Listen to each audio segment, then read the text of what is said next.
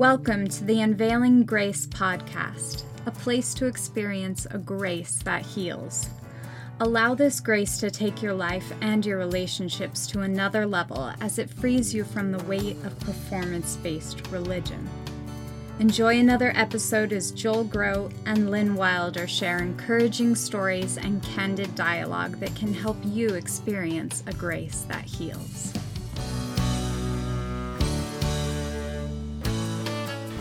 So, welcome back to another episode of the Unveiling Grace podcast. We're so glad you're with us. I'm Joel Groat. And I'm Lynn Wilder, and we have a guest with We us. do. today. We like it so much when it's not just the two of us. So, today we have Taylor. Are you getting bored with me? I am not. Never, Lynn. Would not happen. Um, Taylor Logsden. Hello. Cool. Hi, Taylor. I met you maybe a year ago, about. Yeah. Taylor has an interesting story uh, into performance based religion and then Back to out. a relationship with Jesus. Yeah. All right.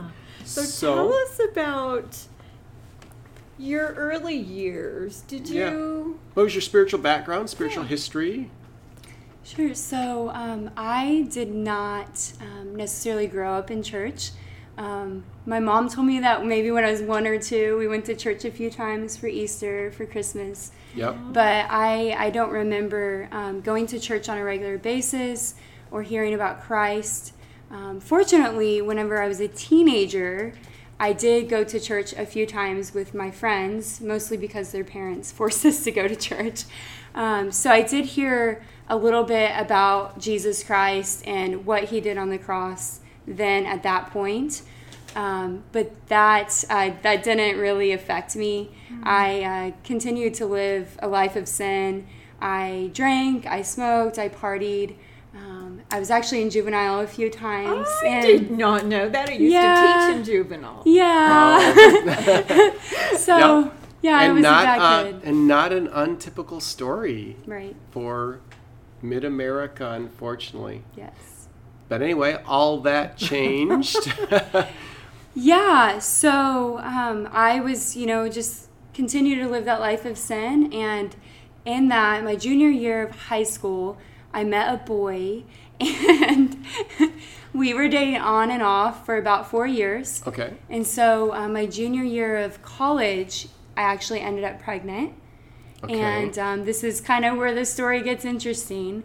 Um, when my son was six months old, uh, his father left us. And yeah, so that Oh, was, sorry. Yeah. That's sorry. I have four daughters.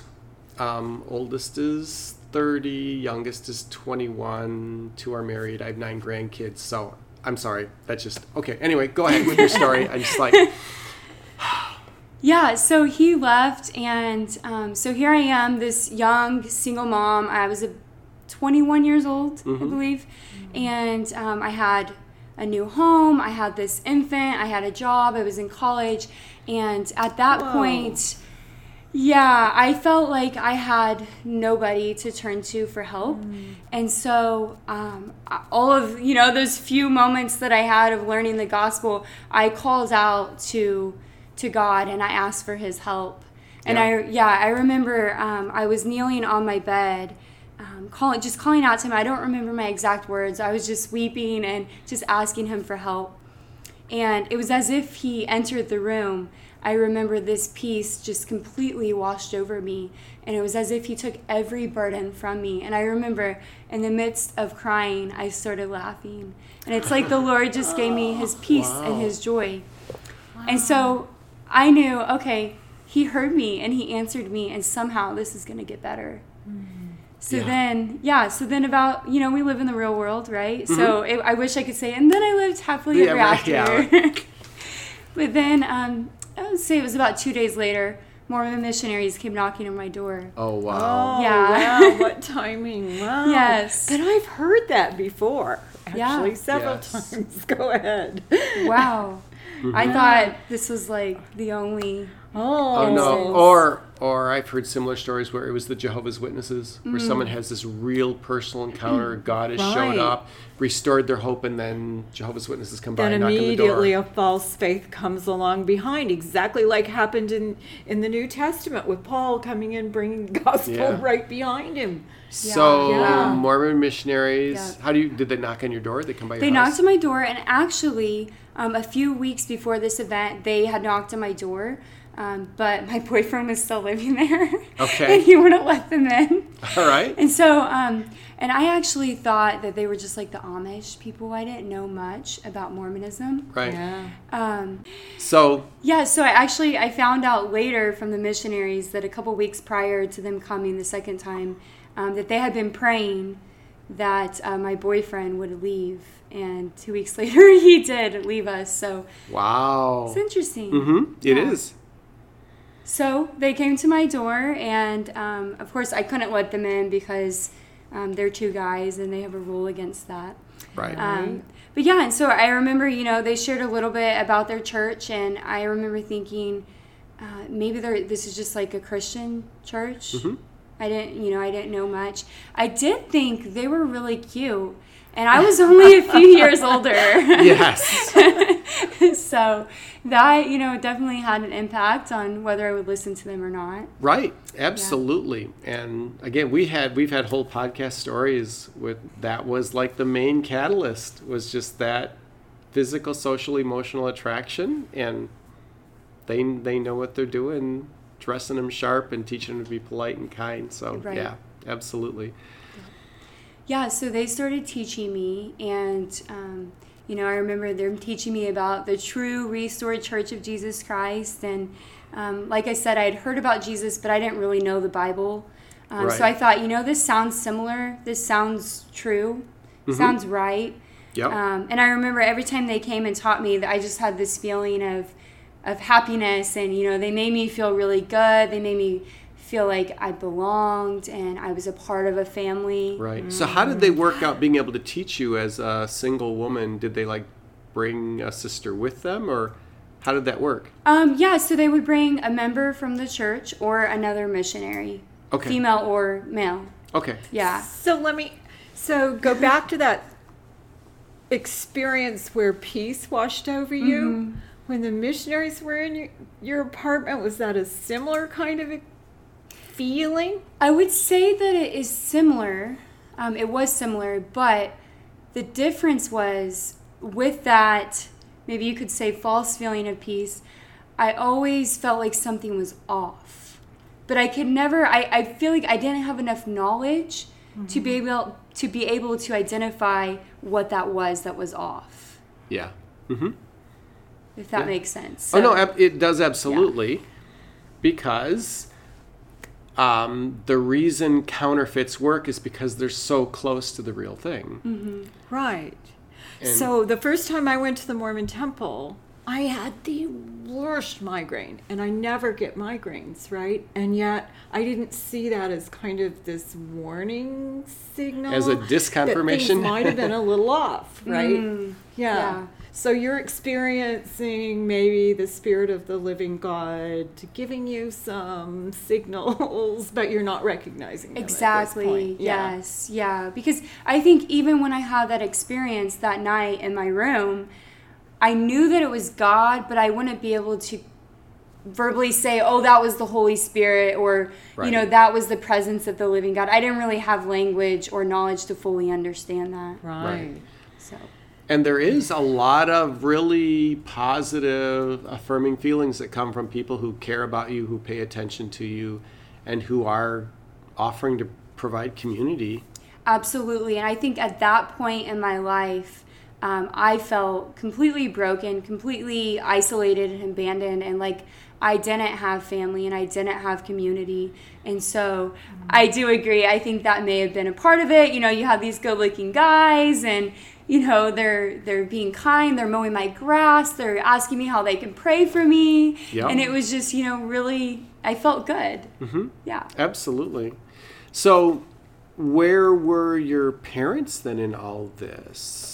Well, I was living on my own, and so uh, my parents didn't really have much say in in my choices. Okay. Um, after I converted, I did tell them, and they thought it was a little weird. But Okay. they came to my baptism any, anyway, and you know they're not super religious. They don't really have any strong standards or Yeah. morals, so they didn't really care. Okay. I'm just thinking Yeah. as a dad, it's like, you know, on your own, it's like, but anyway, if you don't have a super close relationship with your parents, and then yeah, you're like really alone.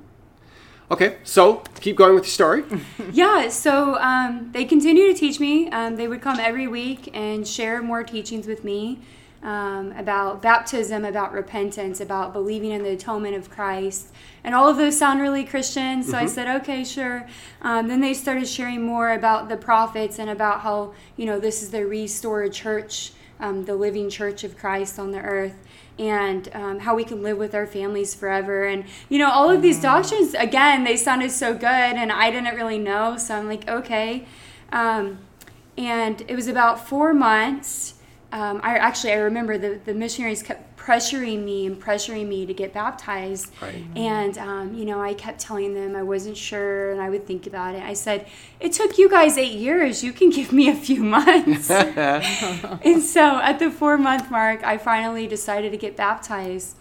And um, before that, actually, I had a couple Christian friends that kept um, explaining to me the differences between Mormonism and Oh, really? Christianity. Okay. Really? Yeah, There- and- there aren't a lot of Christians that can do that. Honestly. Yeah, and so Yeah. I'm so grateful that they did that. Um, but to me, there still wasn't, there weren't any huge differences. And the Mormon Church had a couple things I would say that was greater, better than the Christian Church. Um, Okay. they again, they had the community, and they they were willing to surround me and support me as a single mother. That was huge. right. I, Is yeah. there any story we haven't heard that from? I don't know. That's such a common thread. I know. Yeah, it's, It's so sad. common.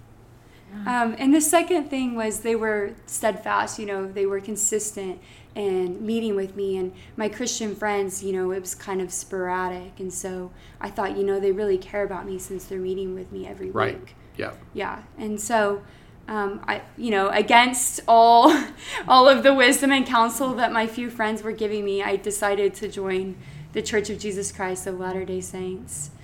And uh, I told myself, I justified it, and I, you know, I internally said, I'm making this decision for Christ and for Christ alone.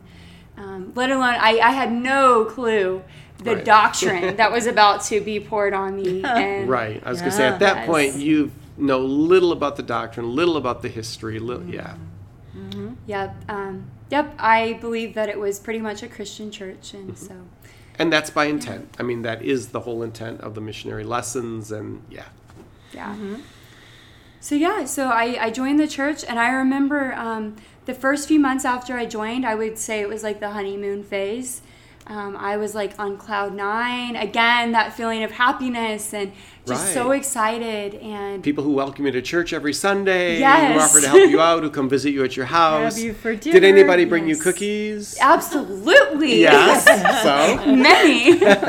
they bought us Christmas gifts, um, birthday gifts. They were, you know, so kind to my son. Yeah. Um, he was around. Who's how old is he at this point? Um, so when we left, well, he was sorry. When we started, he was about a year old Okay. when I got baptized. Yeah.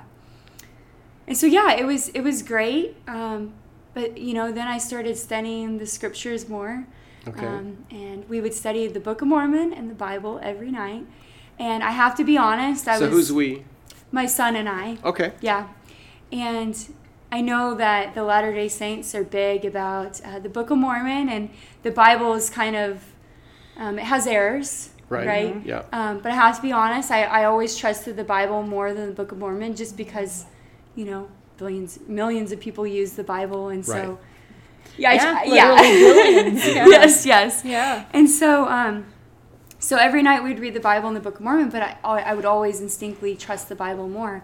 And so I started studying, um, you could say, the red letters or the words of Jesus. And um, I noticed that as I read those words, that they contradicted the teachings of the church. And so this really started Wow. to It's a- unravel.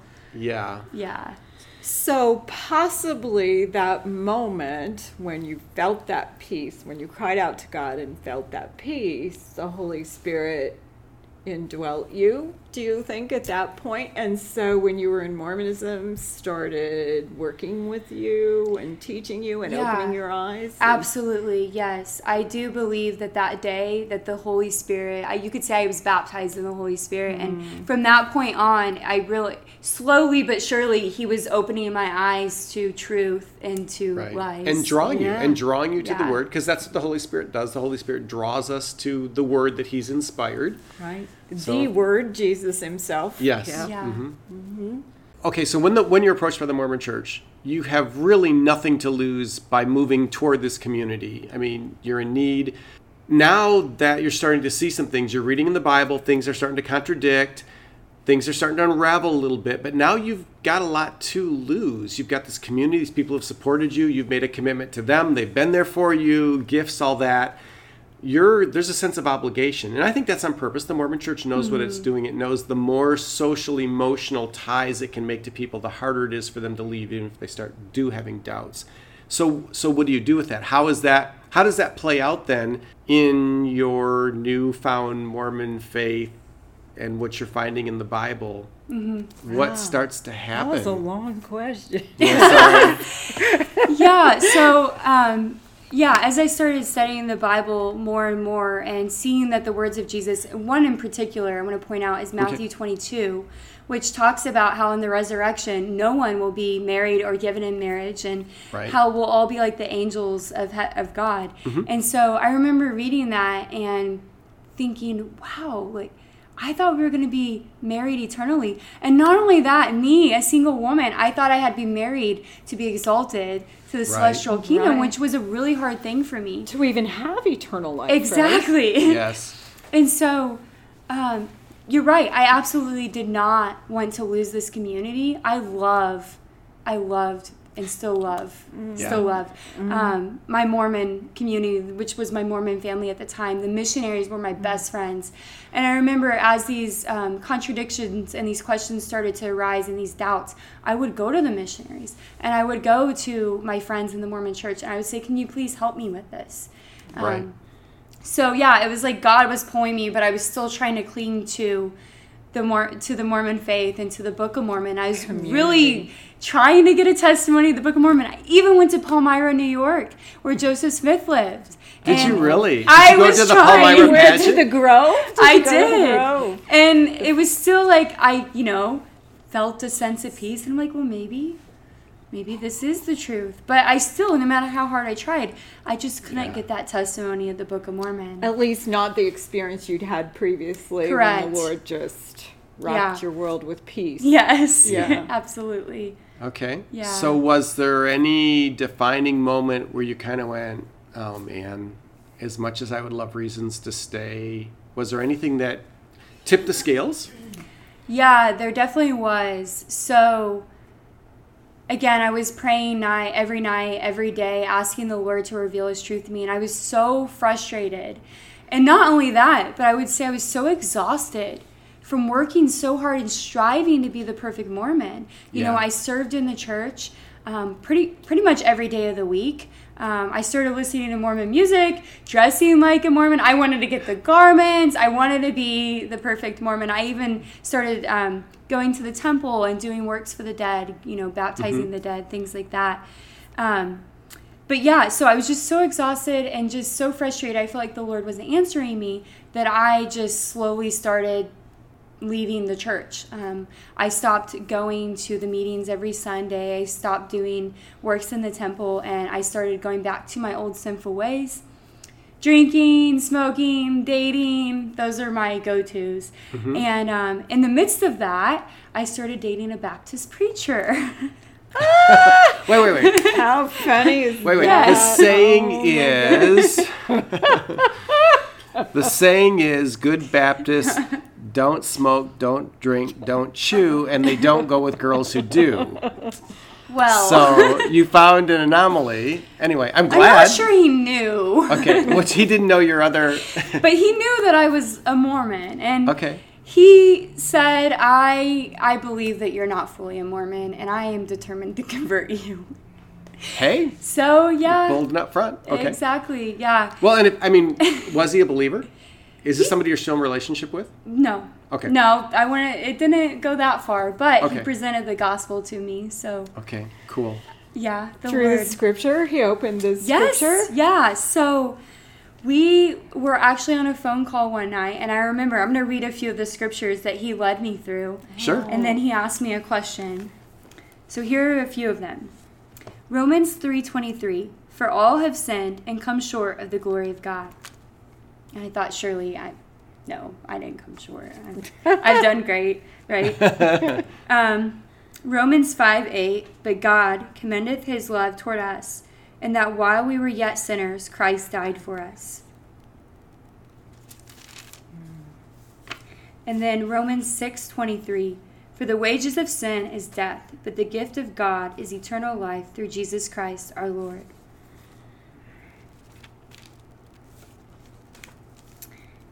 And then this one, find it here. This one really hit hard. Ephesians 2 8. For by grace are ye saved through faith, and that not of yourselves. Is it, it is the gift of God, not of works, lest any man should boast. And as he read these to me, he, then he asked me a question. He said, Okay, Taylor, if Jesus is standing at the door of heaven and he's, he asked you, Why should I let you in? What will you say? And I remember my immediate response was to be a religious zealot. And I was like, I have all the answers. But it was like the Lord silenced me. I could not speak. I was dumbfounded. And I remember thinking of all my answers. They all started with I. Mm. Either I was baptized, or I kept the commandments, or I said that, you know, prayer, or I did the works in the temple. And then he said to me, Taylor, it's not you. You don't get yourself into heaven. It's Jesus Christ and what he did on the cross. He's the one that gets you into heaven. It's his work, not yours. And so as he said that, I it's like part of me again, you know, the Holy Spirit was there. I knew it was the truth, mm-hmm. but I was still pushing against it because like you said, I didn't want to give up this new lifestyle. I didn't want to give up my family, hmm. my new family. And most of all, I had worked really hard to gain salvation. Right. I didn't want to give that up. Yeah. And so that was really hard. And then a few nights later, we were at Starbucks. And that's all we have time for of Taylor's story for this week. But join us next week as we find out what happens at Starbucks, what happens to her relationship with this Baptist pastor, and how she works through an incredible personal tragedy with God's help later in her life. And now, let's return to Taylor's conclusion of this week's episode. So, what would you say to the person who's in the Mormon church who's maybe started to see, okay, this isn't right, but they have that same fear you did? If I walk away, I lose everything of value. What would you say to them now that you've done that and that was your own fear? First of all, I would say that that's not a new fear. Um, when we look at all of the disciples of Jesus Christ, they all had that fear.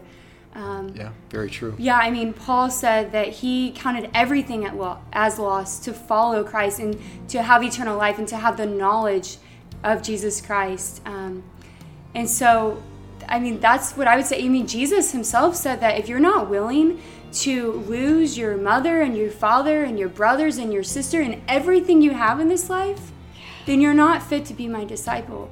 And so, as disciples of Jesus, whether we're Mormons prior or whether we're Muslims or whether we're of atheist or agnostic or whatever, we have to we have to lose everything because that's what Jesus has called us to do. So I would say even if you're a Christian listening, you're called to lose everything for the sake of Christ in order to gain eternal life and to know him personally.